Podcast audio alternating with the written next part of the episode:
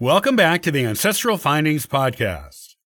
Did you know spring is the perfect time to begin some new genealogy projects? Here are the top ten you should be doing in March as the snow melts again.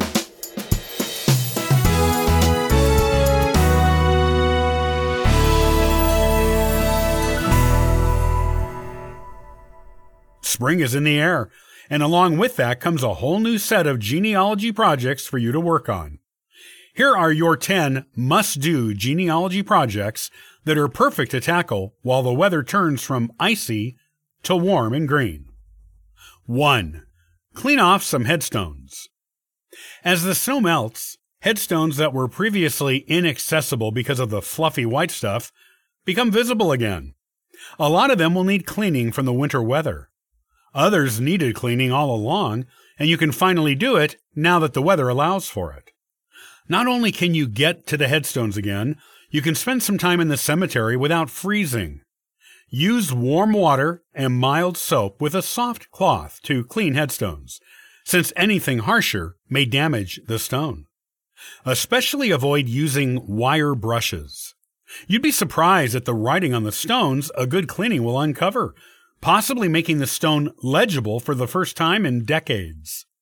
Be sure to rinse off the soap and bring a soft towel to pat dry the stones when you've cleaned them. two. Put markers on some unmarked graves.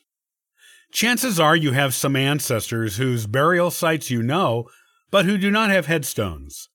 Spring is a wonderful time to mark those graves with new stones, since the ground is visible again and beginning to thaw, to provide a good foundation for the stones.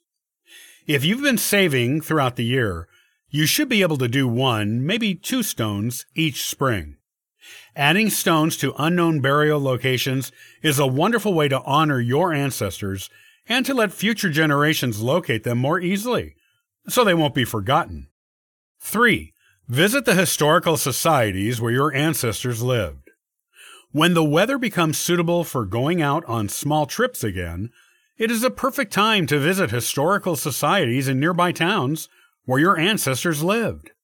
You never know what you're going to find at a historical society, as citizens, as well as the city, have been donating items of all sorts to them for decades. Many historical societies close during the harsh winter months up north, but a lot of them will start reopening when spring officially begins. Go visit them and make some new discoveries for your family tree. four. Read a new book on research or history. Good genealogists are always increasing their skills and knowledge by reading. A good plan is to read a book a month throughout the year. The book can be about a new genealogical research technique you haven't tried yet, or a book about the history of the area where your ancestors lived. The more you know, the more you can discover, and the more familiar you will become with your ancestors as the real people they were. five. Start research on a new family line. Spring is all about new beginnings. Make your own by starting to research a new family line. You don't have to stop researching the lines you're already working on, but just add a new one. It will be a fun project and add to your overall knowledge of your full family history. six. Write a chapter on your family history book. If you are writing a book on your family's history for publication or distribution just to the family, writing a chapter a month makes the project much more manageable. You can take the whole month to write the chapter, so you're ready to start a new chapter the next month. If you finish the book, start writing the first chapter of another book on a different family line.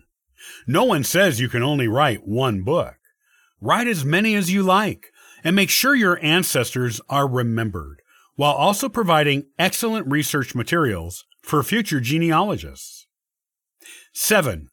Put flowers or decorations on the graves of your ancestors. Some burial sites may not have had flowers on them for centuries. Others will have wilted flowers and broken decorations from the snow and ice of winter. Freshen them all up with new things to make them bright and cheerful, and honor your ancestors with your acknowledgement and care at the same time. eight. Plan a traditional family Easter gathering. If your family celebrates Easter, research how it was celebrated in your family at least a century ago, including customs, food, decorations, and clothing. Then put on an Easter as close to what they would have celebrated as you are able. Keeping the food and customs as close to the original as possible is the most important parts of creating an authentic, traditional Easter for your modern family. nine. Do some genealogy spring cleaning. It's common to collect a lot of useless or duplicate information when you're doing genealogy research. Don't let it create clutter in your work and research space. When your space is cluttered, it's harder for you to concentrate and think clearly, and it doesn't look good either. Use this opportunity of new spring beginnings to spring clean your research materials. ten. Catch up on your genealogy correspondence. You probably make genealogy contacts online while doing your research. These are usually distant relatives or their spouses who have information or photos or both regarding your family that you wouldn't have found any other way. Keep in touch with these people as they might discover new information as they talk to other family members. You should write or email them at least once a year to keep them up to date on your research discoveries and to ask if they have anything new to share. It keeps you in mind of each other and maintains the relationship genealogy helped you discover.